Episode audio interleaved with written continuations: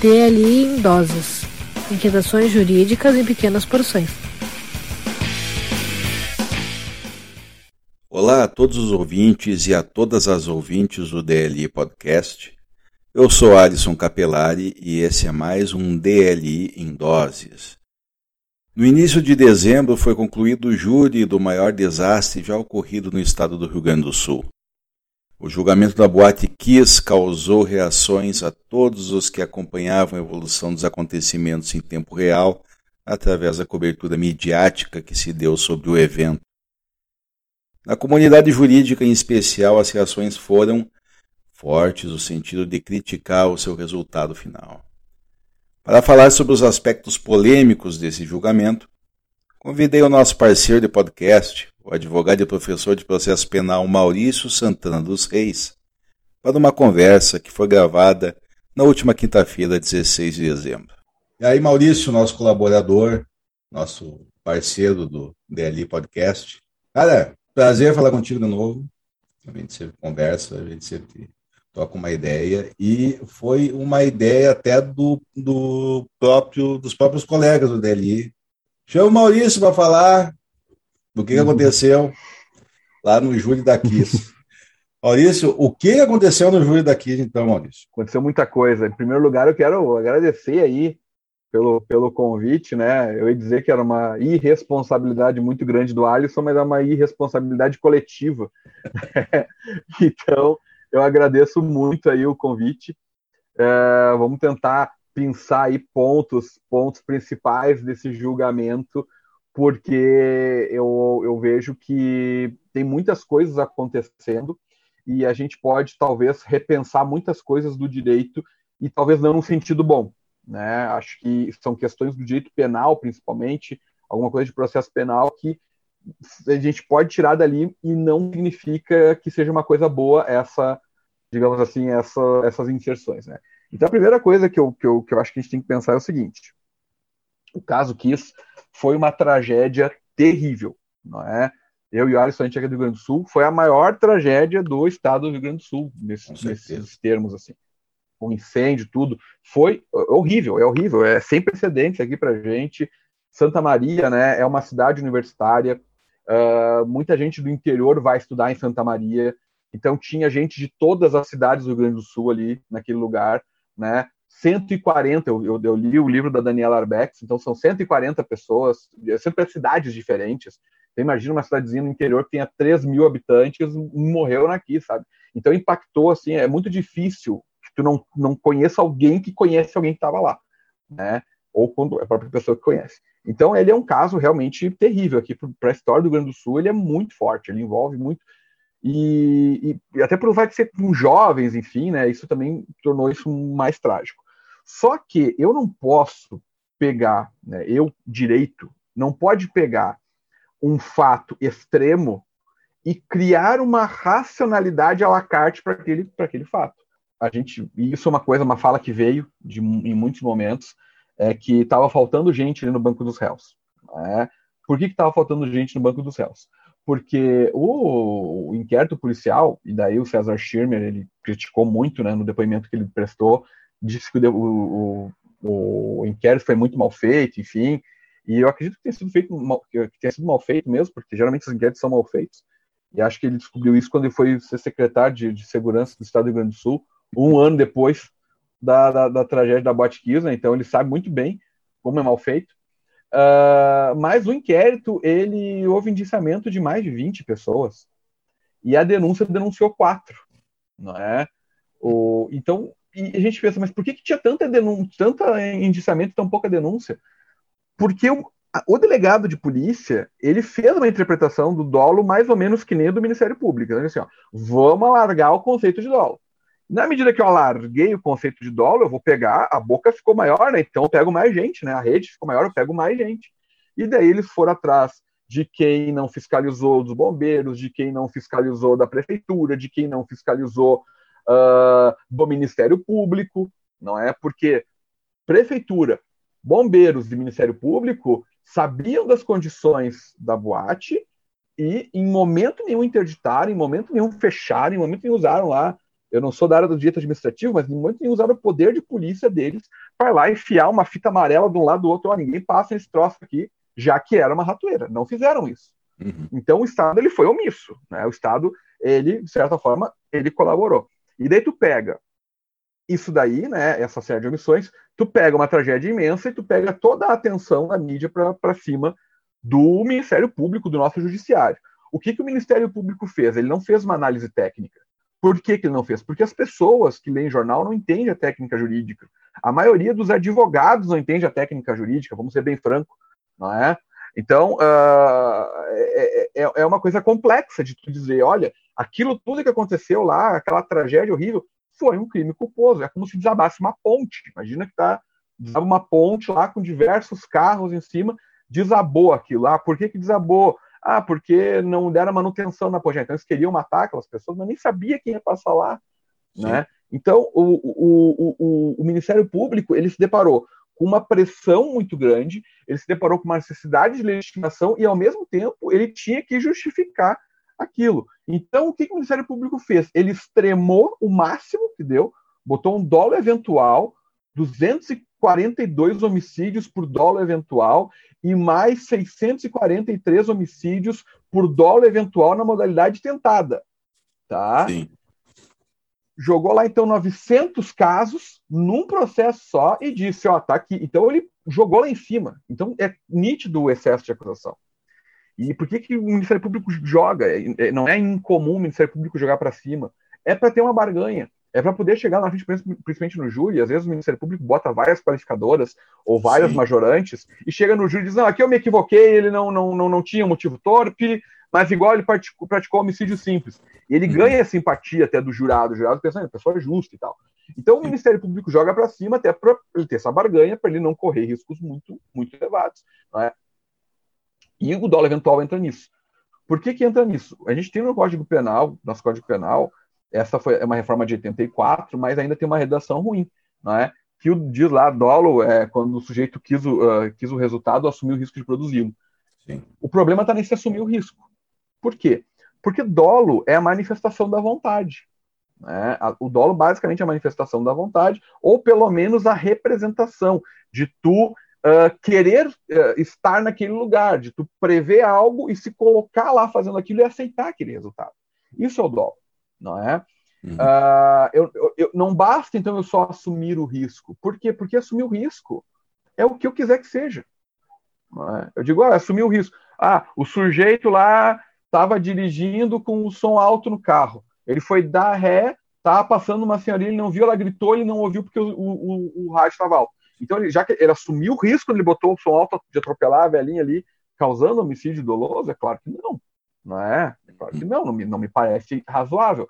Então, uh, o dólar eventual, ele tem que ter essa característica. E daí tem uma questão que é complexa. Por quê? As, o, o, o direito, o direito penal, ele, ele sempre fala assim, a dolo é quando o sujeito, o direito penal, a mídia sempre fala assim, dolo é quando o sujeito tem a intenção e culpa é quando ele não tem a intenção. Então parece que tudo que não é dolo é culpa. Isso está errado também. Porque do, a culpa é uma violação objetiva do dever de cuidado. Então, eu tenho que entender que existe um cuidado e que eu estou violando. Eu sou negligente, eu sou imprudente, eu sou imperito.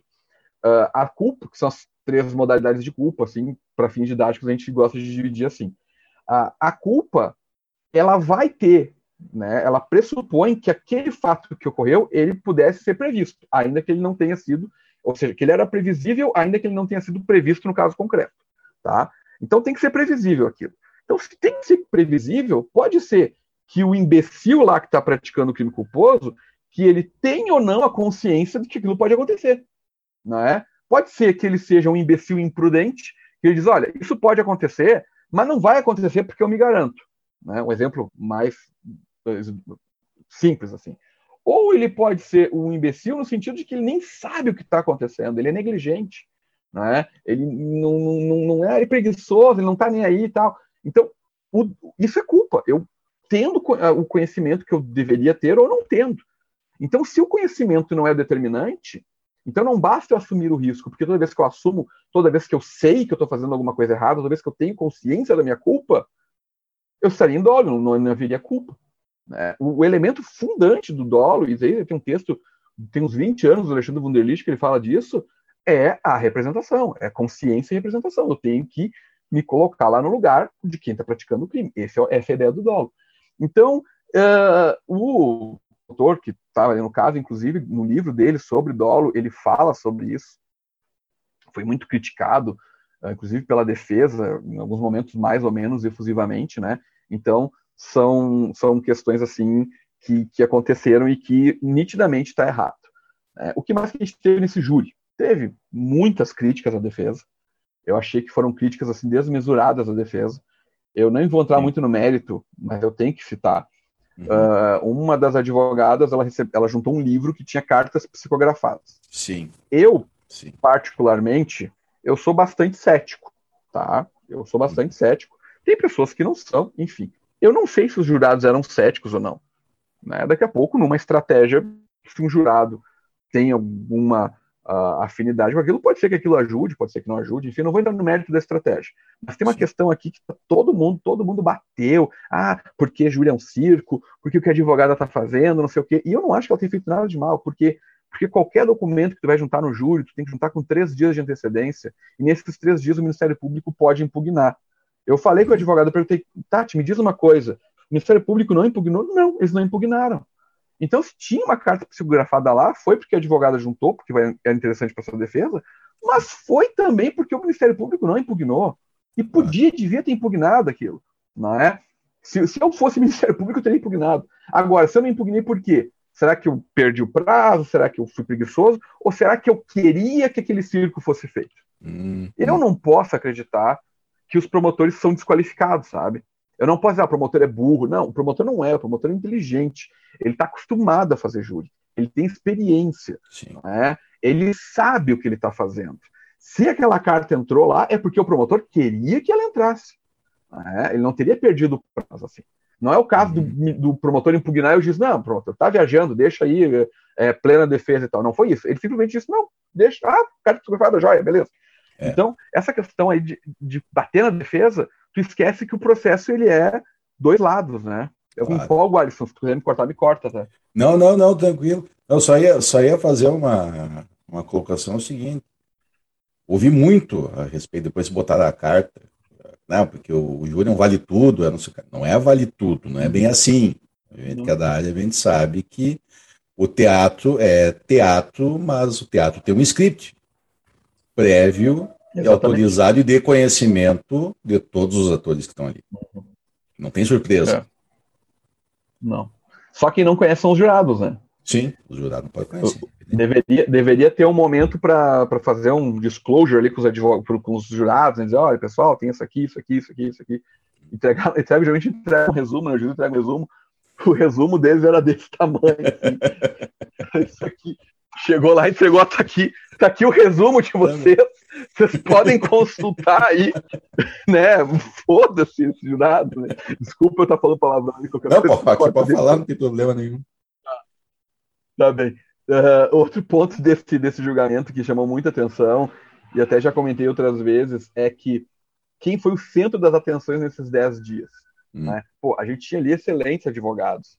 Né? A gente tem ali é, advogados que são muito bons, tanto na, na, na, defesa quanto na assistência da acusação. A gente tem um promotor ali que é famoso, que, que escreve livro, a gente tem uma outra promotora que estava tentando buscar empatia lá, né, mostrando que era empática com as, com as vítimas e com os uhum. parentes, uhum. mas quem roubou a cena foi o juiz, não é? O juiz foi a figura mais citada desse, desse júri.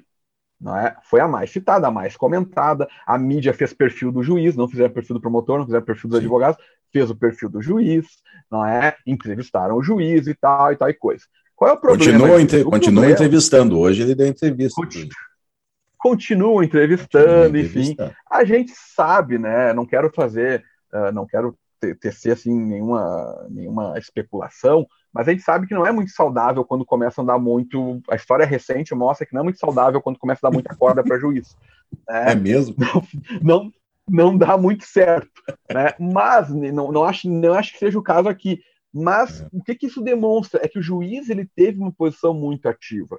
É? Uhum. E o juiz, no processo penal, ele tem que ter uma posição mais passiva de receber a prova. É claro que o tribunal do júri é tenso e vai ter bate-boca. Eu até achei que teve pouco bate-boca. Eu já vi júri muito menor, que teve muito mais bate-boca, que o juiz não conseguia falar nada, que o promotor não conseguia falar, que o advogado não conseguia falar, que parecia assim, briga de feira, assim, sabe? Sim, pastel, dá, dá vontade de, de, alguém, dá vontade de alguém pegar, tirar um revólver, dar dois tiros para cima, dar um cala a boca. Só que não dá para fazer isso. é, é assim é, não dá para fazer, né? Não dá para fazer no próximo júri é tu, né? e... e... Então, assim, eu não achei que teve tanta turbulência. E o juiz está lá para isso, para mediar as partes. Ah, teve lá no primeiro dia, o primeiro dia foi que eu consegui acompanhar tudo, assim, eu acompanhei todo Sim. o primeiro dia. Né? E depois eu tive que trabalhar, enfim, né? A vida, a vida é cruel, né? Mas no primeiro, no primeiro dia, uh, o juiz, eu até achei que ele estava meio comedido, que o Ministério Público fez umas perguntas que não tinham nada a ver, e eles, não, doutor, não, minto, a primeira vítima, né, a primeira vítima que estava depondo, o Ministério Público induziu ela, ah, você quer que ele seja condenado? E ela falou, eu quero, é óbvio que a vítima quer. Se alguém quer que os réus sejam condenados, é a vítima. Né? Não, daí, o juiz eu quero é pagar um churrasco para ele. Isso. É, não, eu quero sair daqui, vamos ali no, no, no Copipi comer uma comida ali, uma coisa bacana e tal, né? né? Já fica uma ideia de publi aí para vocês também. Claro. Né? Uh, fazer lá um, um, review do restaurante e tal. Sim, mas enfim. Pedir patrocínio o, né? É, pede um patrocínio, né? Uh, e, e, foi assim, foi, foi, foi bem até eu achei no primeiro dia, não achei muito mal, mas depois Sim. ele começou a pegar muito no pé da defesa, e ele uhum. começou aquele, eu acho que deram corda para ele, e ele Sim. começou a dizer, porque aqui é o meu plenário, eu não vou admitir que isso aconteça, e ele fazia perguntas que também induziam os jurados, uhum. não é? Então o juiz, ele se mostrou parcial no julgamento. Uhum. Eu não sei se isso vai ser explorado pelas defesas, até porque é, a parcialidade ela é algo muito recente no, no, ordenamento jurídico brasileiro, não que não, não que exista há pouco tempo, mas é que há pouco tempo começou a se levar isso a sério. Então eu não sei se vão conseguir levar isso à frente e tal, mas eh, dá para ver que tinha ali, até porque tu não tem como provar, porque os jurados não fundamentam a decisão, né? Então é muito difícil, né? Uh, isso vai acabar desembocando numa pena excessiva, não é? Porque, por que é pena excessiva? Porque eles praticaram homicídio simples tá? Uhum. Que é outra coisa estranha, porque se foi que o emprego de fogo poderia ser qualificado, já que o dolo foi esse. Eu tenho que realizar todos os elementos do, todas as circunstâncias elementares do tipo penal. Então, se foi utilizado fogo, eu queria usar um meio cruel, talvez tivesse que qualificar. Não qualificaram, ou a defesa conseguiu tirar isso lá no, no recurso de distrito. Então, foi por homicídio simples. A pena máxima do homicídio simples é 20 anos. Daí as pessoas vêm perguntar, um, um aluno perguntou, tá, professor, mas foram 242 pessoas, a pena não foi pequena, não foi, porque o que se aplicou ali foi a regra do concurso formal de crimes, não do concurso material de crimes. O que é o concurso material e concurso formal? Concurso material, com mais de uma conduta, tu pratica mais de um crime. Então, nesse caso, as penas elas são somadas. No concurso formal, com, mais, com uma conduta, tu pratica diversos crimes. E nesse caso, as condutas, eu pego a pena, a maior pena, e se for o caso, eu exaspero ela, eu aumento. Uhum. Então, como é que tu faz essa contagem? Geralmente tu começa a contar do mínimo, até porque eles não tinham antecedentes, né? nenhum dos réus tinha antecedentes, tinha boa conduta social até aquele momento, enfim. Então, não seria razoável pensar em começar do mínimo. O que, que o juiz fez? Ele começou a contar do máximo. E ele foi dando os aumentos. Então, 22 anos no concurso formal do homicídio é muita pena. É muita pena, 22 anos e meio que foi a máxima. Eu sei que para quem é leigo vai dizer o seguinte, é pouco, porque 240 pessoas tinham que tomar 2 mil anos de pena. Eu entendo esse raciocínio, mas o juiz ele não é leigo. Né? O juiz ele não é leigo, é o juiz que aplica a pena. E por que, que ele aplicou uma pena tão alta assim? Por que, que ele encaixou essa pena tão alta para os quatro? Porque o artigo 492 do Código de Processo Penal, o parágrafo 4 com redação lá da, do, do pacote anticrime, ele estabeleceu que nos casos de recurso de apelação, quando eu tenho uma condenação com pena superior a 15 anos, o recurso de apelação não tem efeito suspensivo. O que hum. significa não ter efeito suspensivo? É cumprimento imediato, né? Sim. É execução provisória da pena, que é inconstitucional. Tem uma discussão acalorada no STF sobre isso. E daí o que, a defesa fez, cara? Isso aqui eu achei coisa de filme, assim. Eu estava lendo até antes da gente, da gente gravar, estava lendo a decisão do desembargador. O desembargador falou: neste exato momento, estou, enquanto estou decidindo, os jurados estão deliberando. Cara, eu pensei assim: nossa, parece, parece um face-off, um voice-over, assim, num filme, um narrador falando. o juiz e tal, enquanto já não. E daí ele vai lá e diz: olha, uh, isso é inconstitucional. Por quê? Porque por mais que tenha essa previsão legal, não basta somente, não, não é uma aplicação automática. Eu preciso ter um critério para justificar uma prisão preventiva, porque senão eu estou antecipando a pena e a antecipação de pena viola a presunção de inocência. Então eu preciso de um motivo para uma prisão preventiva. E é muito difícil tu justificar uma prisão preventiva de um réu que ficou oito anos respondendo o processo em liberdade sem nunca dar motivos para ser preso.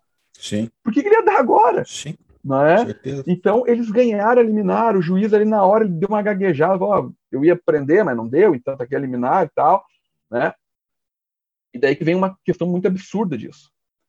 É, o Ministério Público entra com um pedido de suspensão de liminar para o STF, uhum. dizendo que estaria se violando a ordem pública, a, a, credibilidade das instituições, aquela baboseira toda que, ele, que eles falam.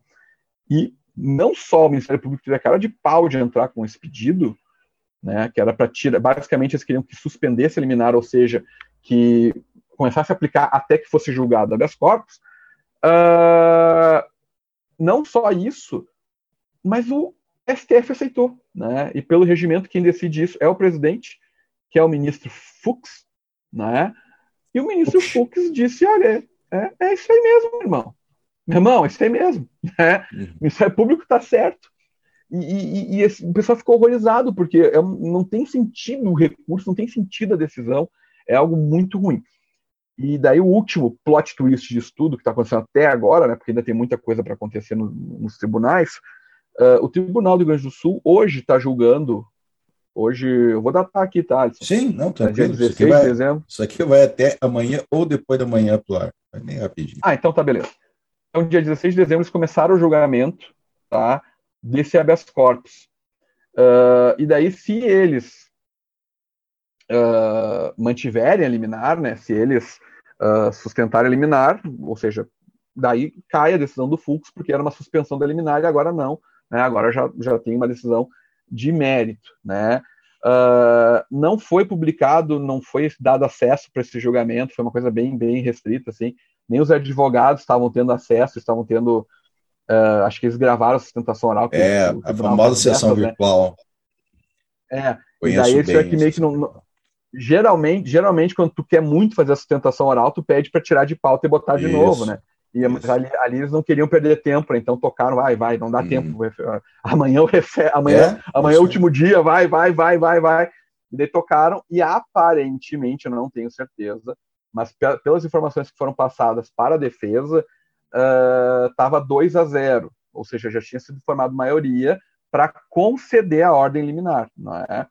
Faltava o terceiro julgador que pediu vista e acredito que até o dia 17, sexta-feira, véspera de recesso, ele vai dar a decisão ali, que vai só confirmar, né? Porque mesmo que ele, que ele seja contrário, uh, a gente já vai ter a confirmação. Então, em resumo, é isso que aconteceu na KIS, né? Do ponto de vista jurídico, né? Essas questões que são muito absurdas, porque eu estou quebrando ali a ideia de presunção de inocência, eu estou quebrando a ideia de dolo, que é uma construção assim bicentenária do, do direito, não é? Eu tô, eu tô quebrando, uh, eu tô quebrando uma ideia de parcialidade. Então, uh, eu, eu, tô, eu tô atentando contra quando o Ministério Público faz um recurso desse com o fundamento da credibilidade das instituições, ele mesmo está atacando a credibilidade, porque ele está dizendo isso aqui vale qualquer coisa essa porcaria, uhum. não é? Então, é uma questão que ela é muito. É um julgamento que, como eu falei, ele traz muitas questões para o direito, mas no sentido ruim. Porque podem se criar precedentes. Então, dolo eventual é qualquer coisa, o juiz não precisa ser imparcial, a prisão é automática, o Ministério Público pode reclamar direto para o presidente do STF, que está tudo bem. Né? Então, são questões que vão ter que ser muito bem trabalhadas pelos tribunais na sequência, sob pena da gente criar precedentes que impossibilitem qualquer possibilidade de defesa no processo penal. Maurício, eu vou agradecer a aula magna aqui. Tá? Uh... Tentei ser rápido, eu juro. Não, não, e explicou tudo. O bom é que tu já respondeu. Eu tinha quatro, cinco tópicos para perguntar para ti, tu já respondeu tudo. Eu fiz uma cola aqui para mim. Bem tranquilo. Cara, muito obrigado. Tá? Uh, espero logo, logo a gente se reunir de novo presencialmente ou então para gravar um episódio normal aí sobre consequências consequências da, da Boate Kiss mais para frente, certo? Uhum. E que isso e que esse tipo de, vamos dizer assim, eu não vou dizer injustiça, justiça não sei, é uma uhum. coisa muito ampla, mas essa a tecnia jurídica para justificar uma coisa injustificável, certo? Que isso daí uhum. seja que esse esse julgamento tenha sido um, um, alerta a respeito disso, as consequências disso daí. É o, é o que eu espero. É. Cara, agradeço Tomara. a disponibilidade e aquele abraço, meu querido. Eu que agradeço o convite, contem sempre comigo, não é? Tá e vamos torcer, vamos torcer para que esteja certo aí. Abração, pessoal. tá bom, Maurício, valeu. Antes de encerrar o episódio, apenas registro que, posteriormente, o habeas corpus teve seu mérito apreciado pelo Tribunal de Justiça do Rio Grande do Sul, tendo sido por maioria a liminar ratificada e a ordem concedida. No entanto, tendo em vista as decisões proferidas pelo Supremo Tribunal Federal pelos ministros Luiz Fux e Dias Toffoli, os efeitos da decisão do Tribunal de Justiça do Rio Grande do Sul estão suspensos e os réus ainda presos. Lembrando que o DLI Podcast é um projeto totalmente independente, criado e mantido por mim e meus colegas Sandro Moraes e Sérgio Gillet. Se você gosta do nosso projeto, aproveite para ingressar no nosso programa de apadrinhamento, nosso financiamento coletivo, para garantir a qualidade do nosso podcast. Acesse www.padrim.com.br barra DLI Podcast e colabore com a gente.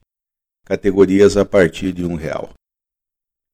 Sigam-nos nas redes sociais, arroba DLI Podcast, no Twitter e Instagram, youtube.com.br DLI no nosso site www.dlipodcast.net.br. Reforçando que o DLI Podcast tem o apoio de Love Cookies, tortas e cookies recheados. Siga no Instagram love.cookies e faça seu pedido, válido apenas para Porto Alegre. Apoio cultural da Livraria do Advogado Editora, maior editora de livros jurídicos do sul do país. Vá no site www.livrariadoadvogado.com.br e no Instagram Livraria do Advogado. Eu sou Alisson Capelari, diretamente para o DLI em Doses. DLI em Doses. Inquietações jurídicas em pequenas porções.